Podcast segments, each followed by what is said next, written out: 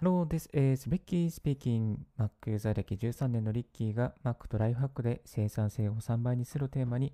ライフハック関連情報、Apple 製品情報、たまに英語、タイ語学習情報について Apple Podcast、Spotify、NoteLex、Amazon Podcast、StandFM など13のプラットフォームに同時配信中、リッキーの7分ライフハックラジオ今日も始めていきます。2020年10月15日朝の6時から収録してお送りしております。今日お送りしますのは、戦記事更新者が語る家族から嫌われないための嫌われないブロガーになる3つの秘訣ということでお送りしていきたいなと思います。えー、ブログを更新し始めて、えー、やいるとですね、家族からですね、またブログやってるのとか、またネット見てるとか、またパソコンの前にいるとか、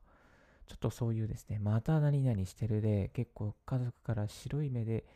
見られているブロガーさんとか、ポッドキャスターさんとか、いらっしゃるのではないのでしょうか。自分の時間が多すぎると家族から怒られたり、また怒鳴られたり、えー、悩んでいる方、いませんでしょうか。まあ、ちょっとだけブログをさせてほしいと思っているのに、結構そのちょっとで反対されるというですね、なんとも毎日更新したいんだけれども、更新する時間がない。疲れて帰ってきて、やっとちょっと自分の時間に何か Twitter とか、まあ、ブログとか、ポッドキャストとか更新しようと思ってるのに、できないっていう方、えー、いらっしゃるかなと思います。そんな時にもうね、ブログやめようかなとかね、SNS やめようかなと思うんですけど、ちょっとちょっと待ってくださいっていうことですね。なんとか工夫すれば、ブログを更新したり、ネットですね、SNS を更新することができるようになりますので、その秘訣を3つご紹介させていただきたいと思います。えっ、ー、と、私、リッキーはですね、4年間ブログを継続して更新しておりました。最近は、あの、このポッドキャストとか、ラジオの更新も毎日、えー、コロナ禍ぐらい、約4ヶ月ぐらいですね、ん？約6ヶ月ですね、継続して、毎日継続しております。えっと、ブログの方は1000記事更新しまして、実際は1500ぐらいなんですけども、1000記事以上ですね。実際は1400ぐらいですね。えっと、今は家族からちょっとブログ頑張ってねと押し出してくれるようになることもあるようになりました。では、その3つの秘訣をですね、ご紹介させていただきたいなと思います。まず1つ目はですね、家族との時間にスマートフォンを一切見ないようにするですね。え家族との時間にスマートフォン一切見ないようにすると。え家族との触れ合いの時間にですね、スマホをいじっていると、まず、えー、殺されます。殺されました殺されます。このメリハリをつけることが大事ですね。でブロガーさんにな、まあ、ブログを始めていくとですね、ブロ自分のブログがどれだけ読まれているのかとか、あとアフィリエイトですね、いわゆる広告収入でどれだけ収益が上がっているのかなどとですね、ちょっとこう気になっちゃうことがあると思うんですね。その、それ、あとはツイッターとかですね、ツイッターとかでどれだけ、え自分の、まあ、ブログの記事を紹介するツイートが、ライクがあるかなとかね、なんかそういうこう気になっちゃうっていろいろついついですね、スマートフォンをですね、家族との触れ合いをしているときに見てしまうことがあるんですけれども、それはもう現金というか、まあ、まずはやめた方がいいと思います。えっと、代わりにですね、例えばこう、アフィリエイトとか PV の画面とかですね、1日に2回ぐらい朝とか、まあ、寝るときとか、まあ、移動中の電車の中とか、まあ、そういう時間に、ま、この時間だけは見るようにするというふうに自分の中でルールを決めて、そして、えー、行くとよりいいですね。うん。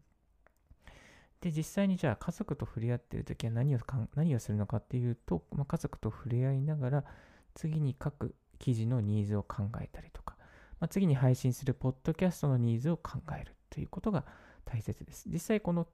今日のポッドキャストもですね、このか、まあ、家族から切らないというフ,、まあ、フレーズからもありますように、まあ、家族との触れ合いの中からちょっとこう、あと思いついたことをですね、えー、サクッとまとめて配信しているという次第です。はいで、ちょっとこれは脱線するんですけども、意外とですね、スマートフォンでいじってる時間っていうのは、まあ、まあ、有益だったりすることもあるんですけれども、自分としてはま無益中の無益かなと、え感じています。まあ、あの PV 数チェックしたりとか、あとはまあアフィリエイトの画面とか、本当に1日に1回見れば全然十分ですね。そうすると気になり始めるとですね、まあ、集中力が3万になります。ちょっとこう過去のツイートもしたんですけども、集中力がめちゃめちゃ3万になるので、えー、もう、もうブログ書くときはもうブログに専念する。スマートフォン見ながらブログに専念するとか、え、家族のときは家族に専念する。もう一点集中がいいかなと思いますね。先日読んだあの本奥、えー、学さんの本、奥を稼ぐ積み上げ力の中にも一点集中が大事ということが説かれて、書かれておりました。でまず1点目は、家族との時間はスマートフォンを一切見ないようにする。まあ、一切見ないっていうのは難しい。一切見ないように心がけるぐらいにしておきましょうか。そのぐらいが、えー、ちょうどいいと思います。はい。2つ目、ブログをやる時間を宣言するですね。ブログをやる時間を宣言することですね。例えば、何時から何時に自分はブログをやりますということですね。まあ、家でのブログですね。家でブログを何時から何時はこの時間はちょっとこう更新させてほしいということを、まあ、あらかじめ宣言しておくと、まあ、こういいと思います。このリモートワークのですね、在宅勤務の時もそうですね、何時から何時は、まあ、例えば、ウェブ、あのこの書斎で会議をしてますとか、何時から何時はこういう資料を作ってますとか、あらかじめこう家族にですね、この時間はこれをしてるっていうのを明言、まあ、時間割を明言しておくと、まあ、良き理解にもつながっていきます。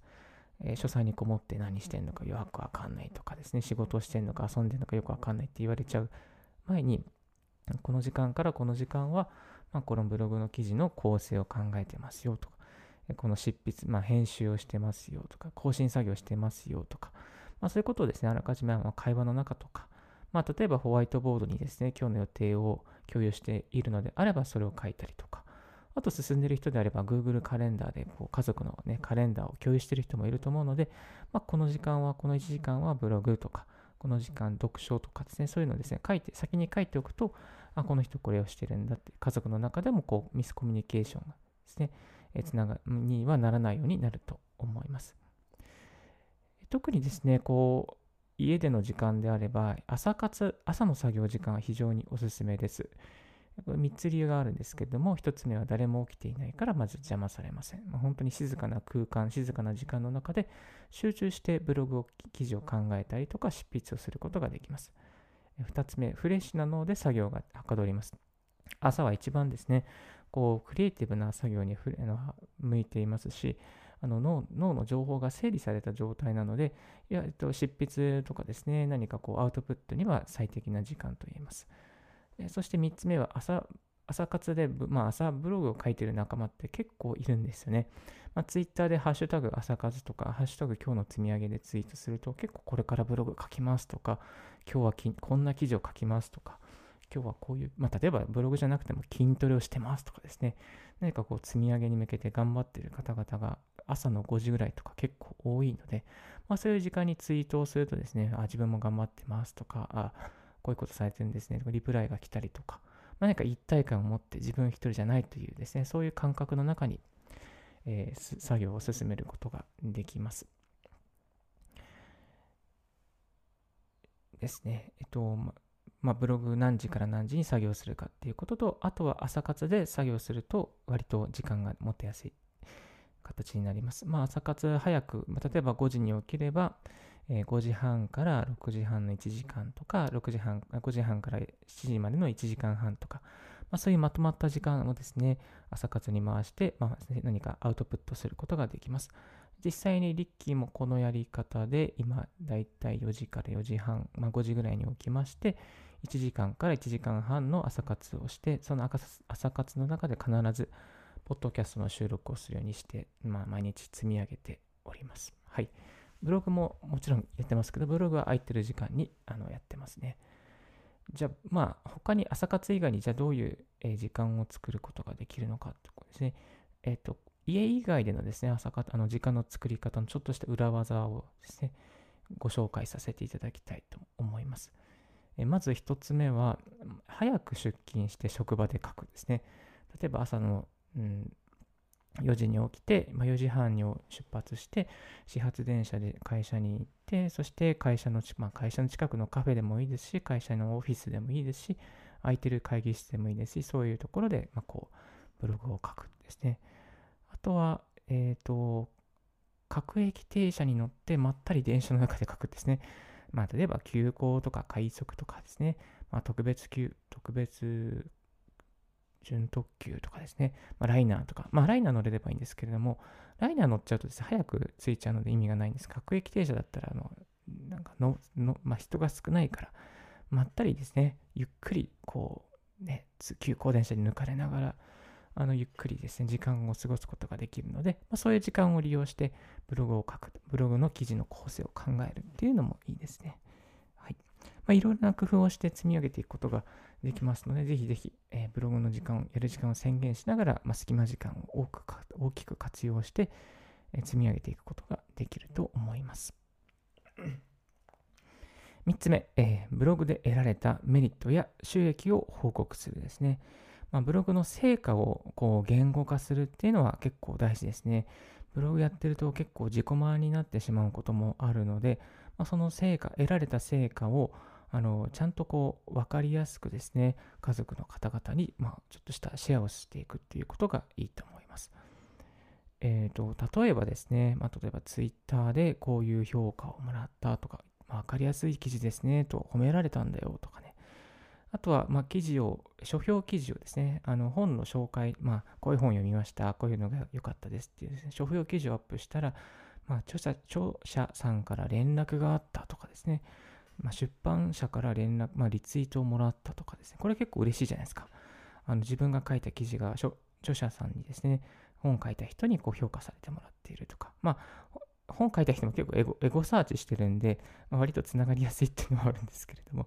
でもこう、なんかつながりを持てると非常に嬉しいかなと思います。あとは、まあ、アフィリエイトの関連でですね、まあ、例えば今日はまあ、ちょっとこんな、これぐらいの広告収入、収益が入ったとか、これぐらいも多かったとかですね、まあ、そういうこともですね、あるといいかなと思います。紹介した〇〇の商品が、えー、商品から物が売れて、まあ、こうそのから数パーセントお金が入った Amazon とかですね。また Google の AdSense などももう日常的に広告貼っている方であれば、まあ、広告の収入が入ってくると思うんですけども特にアフィリエイトとかですねの成果は表現しやすいんじゃないかなと思います先日買ったこの〇〇なんだけど、まあ、結構売れたんだよねとかねでそういう会話があるとですねあやっぱりこうブログ頑張っていろいろ成長を感じてるんだなっていうことをですね、まあ、第三者も分かってくれると思います。はい。まあ、家族の方々もですね。はい。で、ブログで成長を感じたことをどんどん口頭で、まあ、アウトプットしていく。それも、こうまあ、口頭っていうのが大事ですね。えっと、口頭で、笑顔で元気よくアウトプットしていくと、まあ、あの、コミュニケーションが生まれやすくなりますし、まあ、家族の人がですね、やっぱりこう元気に、元気でいてくれると、やっぱり押し出そうと思う人もですね、増えて、まあ、人もいます。まあ、家族も多いですので、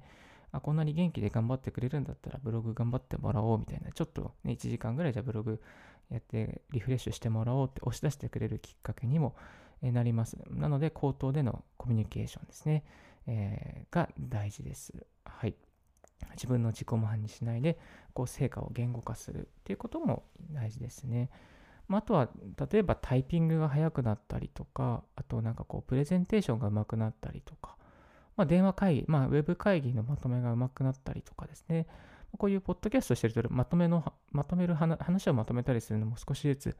こう、うまくなりつつ、私はまだまだですけども、うまくなってくる方も非常に多いと思います。そういうのもですね、なんかこう、あ、ちょっとこう、なんか、ポッドキャストとかブログ始めてタイピングが速くなったりとか、まあ、書類を書くのがなんか最近上手くなったんだよねとかね、生産性が上がったんだよねとかね、ちょっとなかなかそういうのって、まあ、数値化することって難しいですけれども、そういうふうにもですね、言えるんじゃないかなと思います。プロプロブロガーさんだったりすると、まあ、何分間で何千文字書けますとかですね、そういうふうにこう数値で表している方も非常に多いですけれども、まあ、そういうこともですね、できればしていくと、今日はな、今日は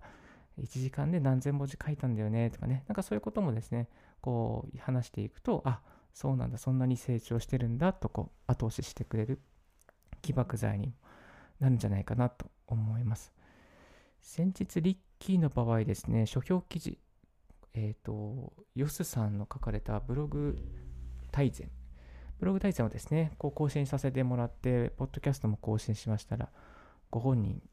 につながりまして、ご本人が、ポッドキャストなんと聞いてくださるというですね、そういう嬉しい出来事がありました。まあ、そういうことがあったことです。やっぱ家族にも紹介すると、ああ、なんかすごいじゃんみたいな感じでですね、なんか本書いてる人につながってなんかいいねみたいなですね、結構そういう風ないい空気を作ることができますので、ぜひぜひやってみていただきたいなと思います。はい。でざっくりまとめますと、この3つですね。えー、家族との時間はスマートフォンを一切見ないようにする。そしてブログをやる時間を宣言する。また、ブログをやる時間を確保するための裏技もちょとちょこっとあり。そして3つ目としてブログで得られたメリットや収益を報告する。まあ、これを継続していくこと、これを報告したり、まあ、シェアしていくことで、少しずつブログをやってもいいよと、ブログ頑張ってねとですね、家族の方々が後押ししてくれるようになります。またやってんのみたいな、ちょっと手伝ってよみたいなところから、あの、ちょっとや、ちょっとやってもいいんじゃないみたいなですね、そんな感じで後押ししてくれると思います。まあ、でもですね、こうなるためにはやっぱり家族との時間を工夫したりとか、まあ、あの手伝いですね、家事、炊事、手伝いは欠かさずにやっていくとか、えー、また夫婦であれば夫婦のですね、こうコミュニケーションはもう本当基本は大切にしていくっていう、これはもう絶対に必要なことなので、それをしながらもちょっと工夫をすることで、えー、ブログを書きやすく、更新しやすい環境をより得られるとようになりますので、ぜひぜひこういうことをしながらブログを毎日、またラジオを毎日継続してみてはいかがでしょうか。え今日は1000記事更新者が語る家族から嫌われないブロガーになるための3つの秘訣ということでお送りさせていただきました。はい。So I will take a short break in this moment, so stay tuned with Ricky's Radio on podcast. If you haven't heard about Anchor, it's easiest way to make a podcast. Let me explain. It's free. There's a creation tool that allows you to record and edit your podcast right from your phone or computer. Anchor will distribute your podcast for you, so it can be heard on Spotify, Apple Podcasts, Google Podcasts, and more. You can make money from your podcast with no minimum listenership. It's everything you need to make a podcast. It's one place. Download Anchor app or go to Anchor FM to get it started. では、一旦ここでブレイクさせていただきます。 So thank you very much for listening Bricky's Radio on this podcast. 今日は、えー、1000記事更新者が語る家族から切られないブロガーになるための3つの秘訣ということでお送りしております。ここからはですね、えー、ちょっとしたまったりと雑談パートに移っていきたいと思います。ここまで聞いてくださっている方、本当にありがとうございます。17分もですね、よく喋るよなとか、なんかやっぱりもう7分ライフハックラジオが完全に崩壊し崩壊しているので、10分に収めなきゃと思ってるんですけども、ついつい喋っちゃうんですよね これなんとかならないかなと思いながらも、また今日もゆっくりとですね、あと5分ほど話していきたいなと思います。えっ、ー、と、まあ、ぶっちゃけブログの更新は毎日更新は大変なんですけれども、ま気づいたらですね、まあ、毎日更新が目的になってたりすることがあります。ですので、まあ、それに最近気づきまして、私はあの毎日更新はやめました。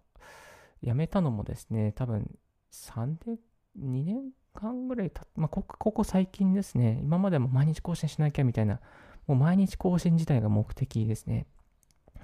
なっていました。なんか英語を勉強しなきゃ、ね、英語を勉強することが目的になっていた。本当は英語を勉強して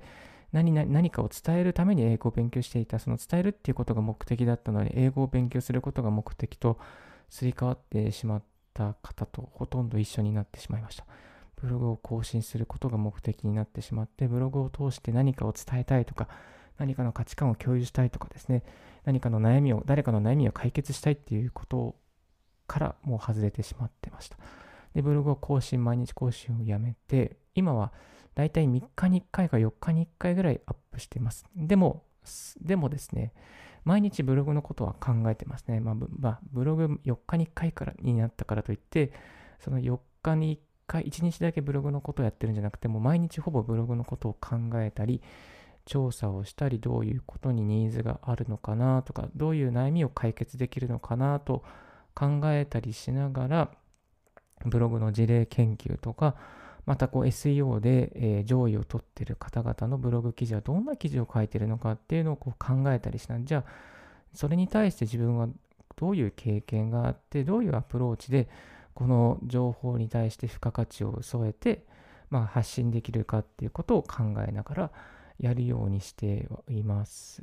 もち,、まあ、もちろんすぐにアップしなきゃいけないことも最速でアップしますけれども、でもこう考えながらですね、割とこう SEO のことで上位を取れるようにしながらっていうのはやっています。それをやり始めてですね、やっぱり少しずつあの更新した記事が割と読まれることが多くなったかなと思いますね。1の1つの記事で1日、まあ、10PV とか 15PV とか、前はですね、アップしてももうなんか全く読まれないとか、最初だけ読まれて、全く読まれないっていう記事が非常に多かったんですけれども、最近はもう、あの、一つアップすると、その記事が継続的にこう人が見に来てくれるようになっているなと思いますね。えー、っと、例えば、うんうん。まあ、例えば禁酒をしてるんですけども、禁酒した体験をですね、ちょっと分かりやすく、これから禁酒をしたい方とか、禁酒したらどうなるのかとかですね、そういう方向けに、もうそういう方を意識して書いた記事なんです。結構毎日10記事、10 PV ぐらい読まれてますね。えっ、ー、と、またビッグカメラで Mac とカスタマイ、Mac のカスタマイズモデルを買うメリットとデメリットとか、こういうのをまとめたんですけども、これも結構、あの、ヒットしてますね。毎日 20PV ぐらい。まあ、といっても少ないですけどね、まだまだね、中、小、初級、中級レベルのブロガーですからね、ちょっとね、もうちょっと頑張りなきゃ、頑張らなきゃいけないんですが、まあ、昨日 Amazon のプライムデーがあって、プライムデー関係の情報は割と多かったですね。昨日なんまあ、まあ、40、50PV とかですね、えー、結構プライムデー関係ですね、30PV とか、ガーンと、まあ、そのタイムリーなやつやっぱり読まれますよね。タイムリーなものは。うん。え、タイムリーでやっぱ必要なものとか、まあ、あとは、やっぱりこの後も検索されるだされていくような形にしておくっていうことが大切ですよね。例えばもう本当にどのどんな時代もなんか検索されるじゃないですか。例えばこういうテーマ、パスポートの取得方法とか、あのあとは海外に初めて行く人が、まあ、その両替はどこですればいいかとかね、そういうのってもうどこでもなんかねずもういくら年が経ってもですねなんかこうそういう人そういう悩みに出くわす人って 定期的にいると思うんですよね、うん、あとはゴールド免許の維持の仕方とかね。なんかあと安い自動車保険の方法とかね。なんかそういうこととかニーズがありそうじゃないですかなんかそういうことをかんニーズがありそうだなっていうのを考えてニーズと悩みとあとそのに対して自分はどういう経験を持っているのか。経験は本当にやっぱ最後の方ですね。自分の体験はこうですとかね。そういうふうに語るようにしてます。最近、まあ、最初に、ね、経験語ってもね、まあ、知らない人の経験なんか聞かされても、いい、別にいいよみたいなね、そういう感じ、お前は知らないよみたいなね、そういう感じになっちゃうと思うので、まあ、割とそういうふうに順番を考えてやっているようにしています。あとは、ポッドキャストではですね、書評ポッドキャストを最近は配信するようにしています。これはね、新しい可能性があるなと感じているんですよね。書評のポッドキャストをやって、そして、まあ、著者の方に、この前さっき、あの、ヨスさんの読まれた、あの、聞いてもらったってありますけども、まあ、学さんの本とか、勝間和代さんの本とかですね、あの、こう投稿した時は結構な再生回数を稼ぎましたね。まあ、学さん多分60回ぐらい聞いてもらってますし、勝間さんは30回ぐらいかな。ちょっとまあまだまだ少ないですけど、でも、あの、書評記事は結構ですね、需要があるなっていうのがありますね。えですので、ポッドキャストで書評記事、ラジオで書評記事はいいかもしれません。まあ、コンバージョンには至るかどうかっていうのは、ちょっとまだ至ってないですけども、あの書評記書評ポッドキャストのリンにリンクを貼ってですね、え、Amazon のリンクを貼って、ちょっと本を買ってもらうってことはできますけれども、そこまではまだ至ってないかなというところですね。うん。でも、私の統計ではニーズがあるので、この辺は攻めていきたいなと思ってます。大体本リリースしたら、まあ、4日か5日以内にはアップするような形ですね。ヨスさんの方は全く読んでないんでも書評しましたね。そして読んでくれました。はい。あの聞いてくださいました。メインは読んでるとこなんですけども、サクッと早めに読んで、目次だけ読んでもいいかもしれないですし、サクッと読んで気になるところでテキストをピックアップして紹介するだけでも需要があると思います。この本どんな本なんだろう、買おうかなと迷ってる方っているので、まあ、そういう方にこう有益な情報をお伝えすると、割とこう、えー、プレイ、再生回数増えると思います。あと、まあ余談ですけども、読書記録、この書評を書くための読書記録ですね。読書記録は Google ポケットがおすすめです。えー、Google ポケット、非常に使いやすいですね。メモとして。うん、音声認識も有能ですし、優秀ですし。まあ本を読あの、電車の中で本読んでるんですけども、歩いてる時にですね、この本の中で良かった記録、良かったフレーズとか気になったフレーズの記録は Google, Google ポケットで音声入力してやっています。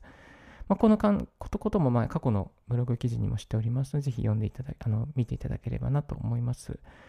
まあ、そんなこんなでですね、えっ、ー、と、ポッドキャストも頑張りつつ、ブログも頑張りつつ、えー、毎日更新をしておりますけれども、やっぱりね、成長を感じますね。ブログ始めて4年目、そしてポッドキャスト始めて半年。もう、ポッドキャストなんかね、最近本当に嬉しい限りで、あのー、なんだったっけな、アンカーの方の再生回数が 1000, 1000回増えましたね。1000回いきました。今のところオーディエンスが16ですね。16。 estimated audience size 16。まあ、16人ぐらいが定期的に来てくれてますよっていうですね。そういう嬉しい限りになりました。あとは Apple Podcast のテクノロジーで、ちょっと前まで170、200以内に入ったんですよね。もうちょっとね、これね、えー、なんとかランキングを上げていきたいなと思っております。テクノロジーの分野で今、あのや、らせてもらってます。カテゴリーズしてます。まあ、ヒマラヤとかはまだまだですけれども、えー、これからね、もうちょっとね、上げていきたいですね。うん。はい。それでは、まあ、基本的にはラジオとポッドキャストもですね、毎日更新です。え、毎日更新すると何か変化があります。何でも、何でもよくはないですけども、でも毎日更新していくと成長できるちゃん、まあ、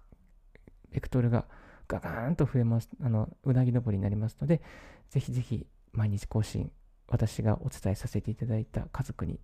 あの、数押し出してくれる家族を味方にしてですね、素晴らしい情報配信ライフを送っていただきたいなと思います。はい。今日は1000記事更新者が語る家族から嫌われないブロガーになるための3つの秘訣ということでお送りさせていただきました。今日のラジオはいかがでしたでしょうか？少しでも役に立たなと思う方は、ポッドキャストの購読、また、Apple Podcast でお聞きの方は、ぜひぜひレビューをお願いいたします。リッキーブログ、リッキーのツイッターも毎日更新しております。リッキーさん、次はこういうことを教えてくださいということありましたら、ツイッターなどでご連絡いただきたいと思います。Thank you very much for tuning in Ricky's Radio on Podcast. This Ricky's Radio has been brought to you by ブロガーのリッキーがお送りいたしました。Have a wonderful, fruitful day. Bye for now.